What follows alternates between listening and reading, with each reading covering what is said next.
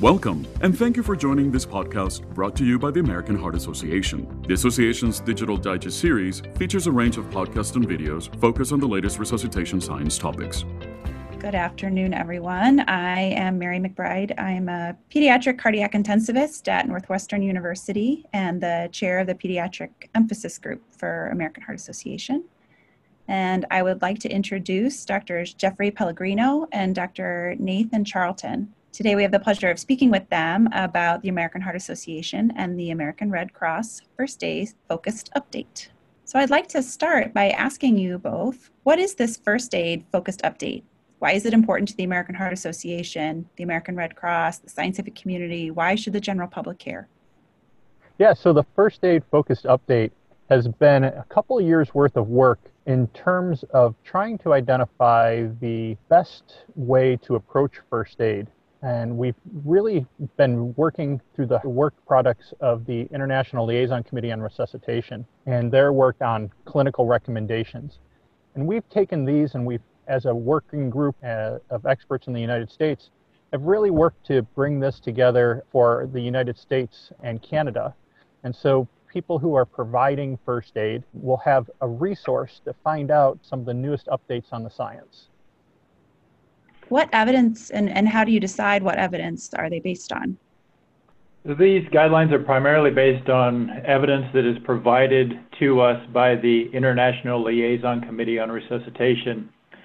And what that group is a international group of experts that comes together and evaluates the available science on specific topics. And these topics are generally chosen from you know, those that would really impact the public's morbidity and potentially mortality.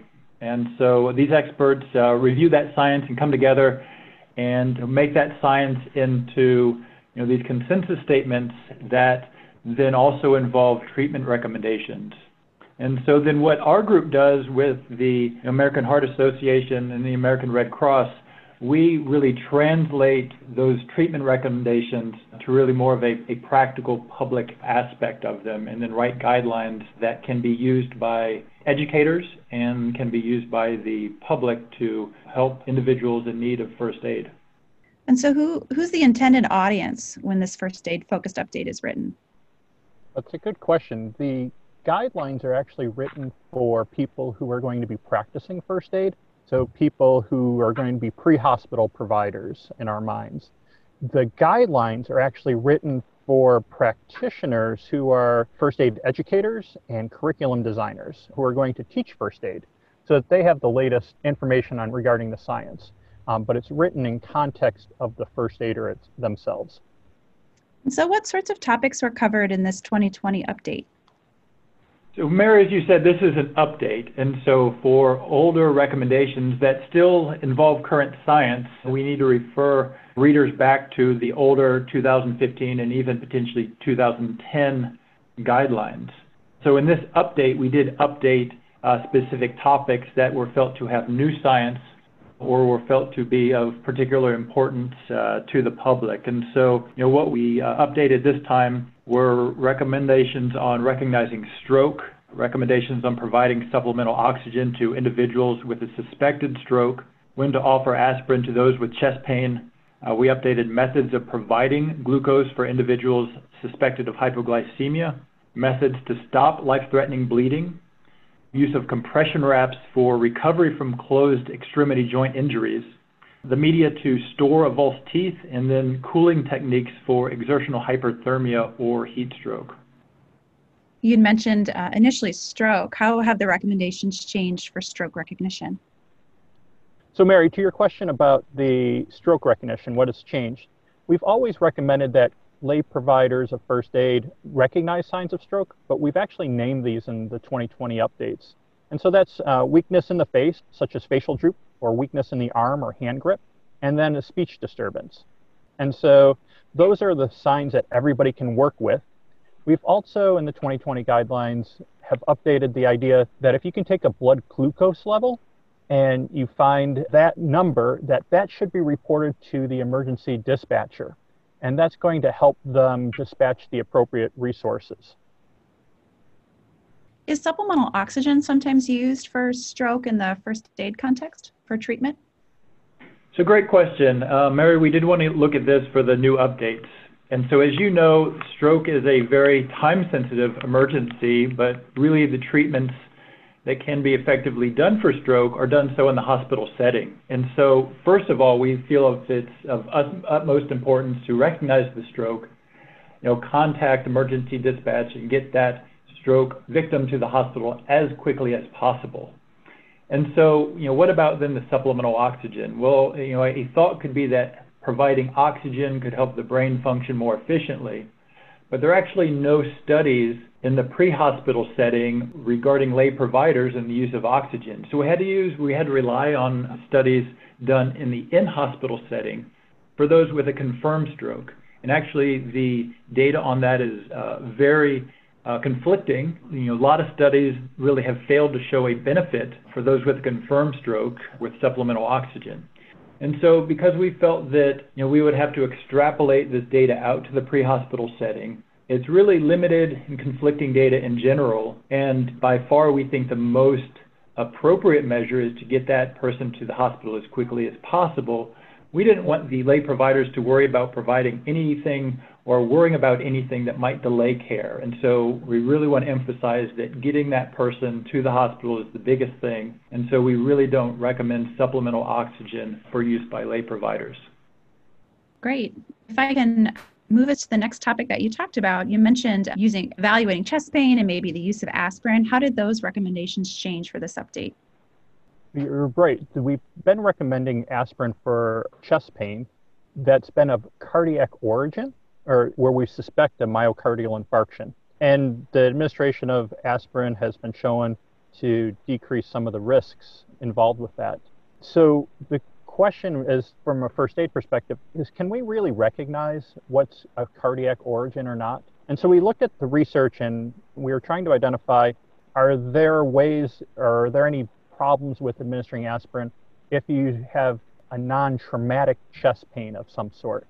And we were really looking for evidence to suggest that it should go one way or the other. It came down to the opinion of the writing group that there are a lot of potential benefits for early administration of aspirin, and it outweighed the, any potential risk providing aspirin to an individual experiencing uh, non traumatic chest pain. And so we want to encourage that in this round of guidelines. And so this applies to all adults except for individuals who have an aspirin allergy or individuals who have been advised by a healthcare provider not to take aspirin. What new science will be reported regarding treatment of hypoglycemia? Are these updates really focused on the route of administration of, of glucose or sugar? And so what was, has been looked at in the past um, in the 2010 and 2015 guidelines are really, you know, how much sugar or glucose to give somebody. And 20 grams is still really what we believe 20 grams of glucose should be used to treat an individual with hypoglycemia. So we looked at, or this review looked at different methods, including swallowing the sugar, you know, applying something like a spray to the inside of the mouth or a gel to the inside of the mouth. And really what was found was that swallowing the sugar and in most instances, specifically the glucose tablets, you know, swallowing the sugar was, was found to increase blood sugar concentrations more effectively than other methods of administration, such as the buccal sprays, uh, the buccal gels, the things that were applied sort of inside the mouth on the cheek. Uh, there is one exception to this. There was a study that looked at applying a slurry of table sugar to children with hypoglycemia and actually, in those in that specific population, that route of administration was found to be really fairly effective. And so we decided for the guideline that it was an option for children who were conscious but really unwilling to swallow sugar. Uh, you could try to apply a slurry of table sugar to the child's tongue and increase blood sugar that way. And what about life threatening bleeding? What recommendations or changes uh, will be provided there? Well, believe it or not, Mary, the recommendations had a general bleeding section, but not necessarily one on life-threatening bleeding. And the ILCOR task force on first aid made some really nice recommendations in terms of life threatening bleeding, of which our writing group took into consideration. One of the things that we, we really need to continue to emphasize is that direct manual pressure should be applied as an initial therapy especially if you're waiting for some other adjunct like a tourniquet. And so that core skill of direct pressure to stop a life-threatening bleed needs to be really emphasized in what we're doing. And there's really sort of insufficient data to recommend hemostatic dressings, one hemostatic dressing over another, or how we might use specific kind of direct pressure. But I'd like to have Nathan share some of the information that we're talking about for life-threatening bleed on an extremity. Sure. And so, you know, as Jeffrey says, direct manual pressure is a skill that uh, should be learned by everyone. It's a skill that can basically be provided by everyone. And pressure stops bleeding is something that we should really always remember and should be the mantra of really all bleeding control, whether it's mild or life-threatening bleeding. So there are ways of applying direct pressure and indirect pressure. And so as Jeffrey was saying, on extremity, uh, a, a very effective method of applying indirect pressure is a tourniquet. And so tourniquets in multiple military studies and then now civilian studies have really been shown to be really the most effective way of stopping life-threatening extremity hemorrhage. And so, you know, we believe while a tourniquet is being obtained, direct manual pressure should be used. But once a tourniquet is available, a tourniquet should be applied to those individuals with, with life-threatening hemorrhage. What about compression wraps in the context of sprains or strains? This is one of our favorite ones. We were looking for evidence to suggest that if you apply a compression wrap to, say, an ankle injury, that a person might have fuller range of motion faster or less pain faster than if you didn't. And so, looking at that evidence, we really could not find an association between a first aid compression wrap, so something that happens immediately after, that promoted recovery faster than not applying it or uh, applying a different kind of restraint or uh, support to the injury. Despite that, some people may still feel comforted, even though it may not physiologically change a whole lot. And so, we're in the guidelines approach to it, we are saying that if you're trained to do it and you're wanting to do it and the person wants you to do it, that we didn't find any harm in that end. And it may provide a goal of comfort, which is something that we want to be able to do in first aid. So it's not a strong recommendation, and we're not sure you need to spend a lot of time teaching how to do it. But if you have that skill, you have the equipment, and that person would appreciate it, that it could be applied. Uh, what about an avulsed tooth? What can uh, someone do in the context of first aid do to help a patient with an avulsed tooth? Well, probably the best treatment if a tooth is knocked out, you know, avulsed, uh, would be to put the tooth back in. So immediate replantation of the tooth uh, once it's rinsed off. However, you know, how practical is that? Probably not practical. I don't know if I could even do it myself. And so you're going to go want to go to a dentist as quickly as possible. But you know, for that avulsed tooth, it's really important that it doesn't dry out, and so you have to keep sort of the base of the tooth and what's known as the periodontal ligament moist, and so there has a, a higher chance of getting that tooth once it put back in uh, to be successfully put back in and be able to grow again. And so keeping that tooth moist is important. And so there have been some studies looking at what solutions or what mediums, if you will, are best to keep that tooth moist. And so, you know, something called Hank's Balance Salt Solution has been studied and seems to be very efficacious. Oral rehydration salt solution, so sort of the same thing that you could drink to hydrate yourself. And an interesting one that has been found to keep teeth moist is cling film. So, you know, what a, a brand of cling film would be like saran wrap, that sort of thing. So wrap the tooth up in that cling film, and that's going to keep the tooth inside moist, all right? And again, these are mediums to keep the tooth moist while you're taking, you know, the tooth and taking the uh, patient to the dentist. So certainly not a substitute for going to the dentist.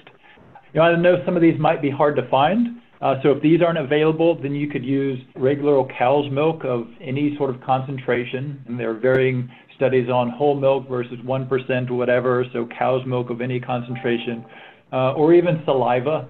Um, preferably, you know, saliva should be outside the mouth in sort of a, a little, you know, tooth protector sort of thing. I probably would recommend storing it in your mouth uh, unless that was the only option that you had. But all those things can be used. Uh, interestingly, when you know ILCOR looked through all of these studies, there were a lot of other agents that have been used in the past to store teeth, from you know saline, so salt water, to buttermilk, to castor oil, to turmeric extract. And really, none of those seem to be as efficacious as the uh, agents we talked about earlier. The only thing that we thought probably shouldn't be used is normal tap water. And actually, the studies indicated that tap water could cause harm. So we would avoid tap water, but the other agents, including saliva and cling film, would be great to store the tooth in while you're getting to the dentist. And then the last topic you had brought up uh, was heat stroke. What has been found to be the most effective way to cool a person who's been afflicted with heat stroke? So we were really looking at exertional heat stroke when we were asking ourselves this question in terms of what should people be doing. And exertional heat stroke is truly an emergency condition that a first aider can provide actions that could save a person's life um, or prevent some permanent injuries. So it's important to bring a person's body temperature down as quickly as possible to reduce that risk to organs. And that big organ inside um, our heads is, is the most important. And so first aid providers should move an individual as reasonably as quickly as possible out of the hot environment, remove excess clothing, limit exertion, and activate emergency services. Now, these are things that have been previously in the guidelines, where we start to get a little bit more specific in the 2020 guidelines is that we recommend cold water, whole body immersion, and that's from the neck down. And it is the most effective technique from the literature that we found for rapidly reducing the person's core temperature. And it's reasonable to initiate as soon as you recognize that there's heat stroke. And we see some of this evidence come from marathons where people, again, are exerting themselves and getting into heat stroke conditions. And so there might be like a kiddie pool that has ice in it already, so you can put a person in that. If you don't have such a place to put a person, uh, you might think about other cooling techniques such as misting um, with fans and cold water, or putting ice packs on their axillary in their armpits and their groin. And those can be effective at lowering body temperature what we're again encouraging people to cool their body so their core temperatures below 39 degrees Celsius or 102.2 Fahrenheit. Or because generally first aiders don't have that type of tool until their neurological symptoms resolve. So they're back talking to you, they're back to sort of a normal mental status. And then, you know, this is a treatment for adults, but we have also recommended this to be treated for uh, children too and we've extrapolated that down. Fantastic. Well, I want to thank you both, Drs. Nathan Charlton and Jeffrey Pellegrino, for your time and your expertise. Um, was great talking with you today. Great. Thanks for having us. Views expressed in this podcast do not necessarily reflect the official policy or position of the American Heart Association and the American Stroke Association. For transcripts of this podcast and more information about resuscitation science, please visit cpr.heart.org or engage with us via social media using hashtag ECC Digital Digest.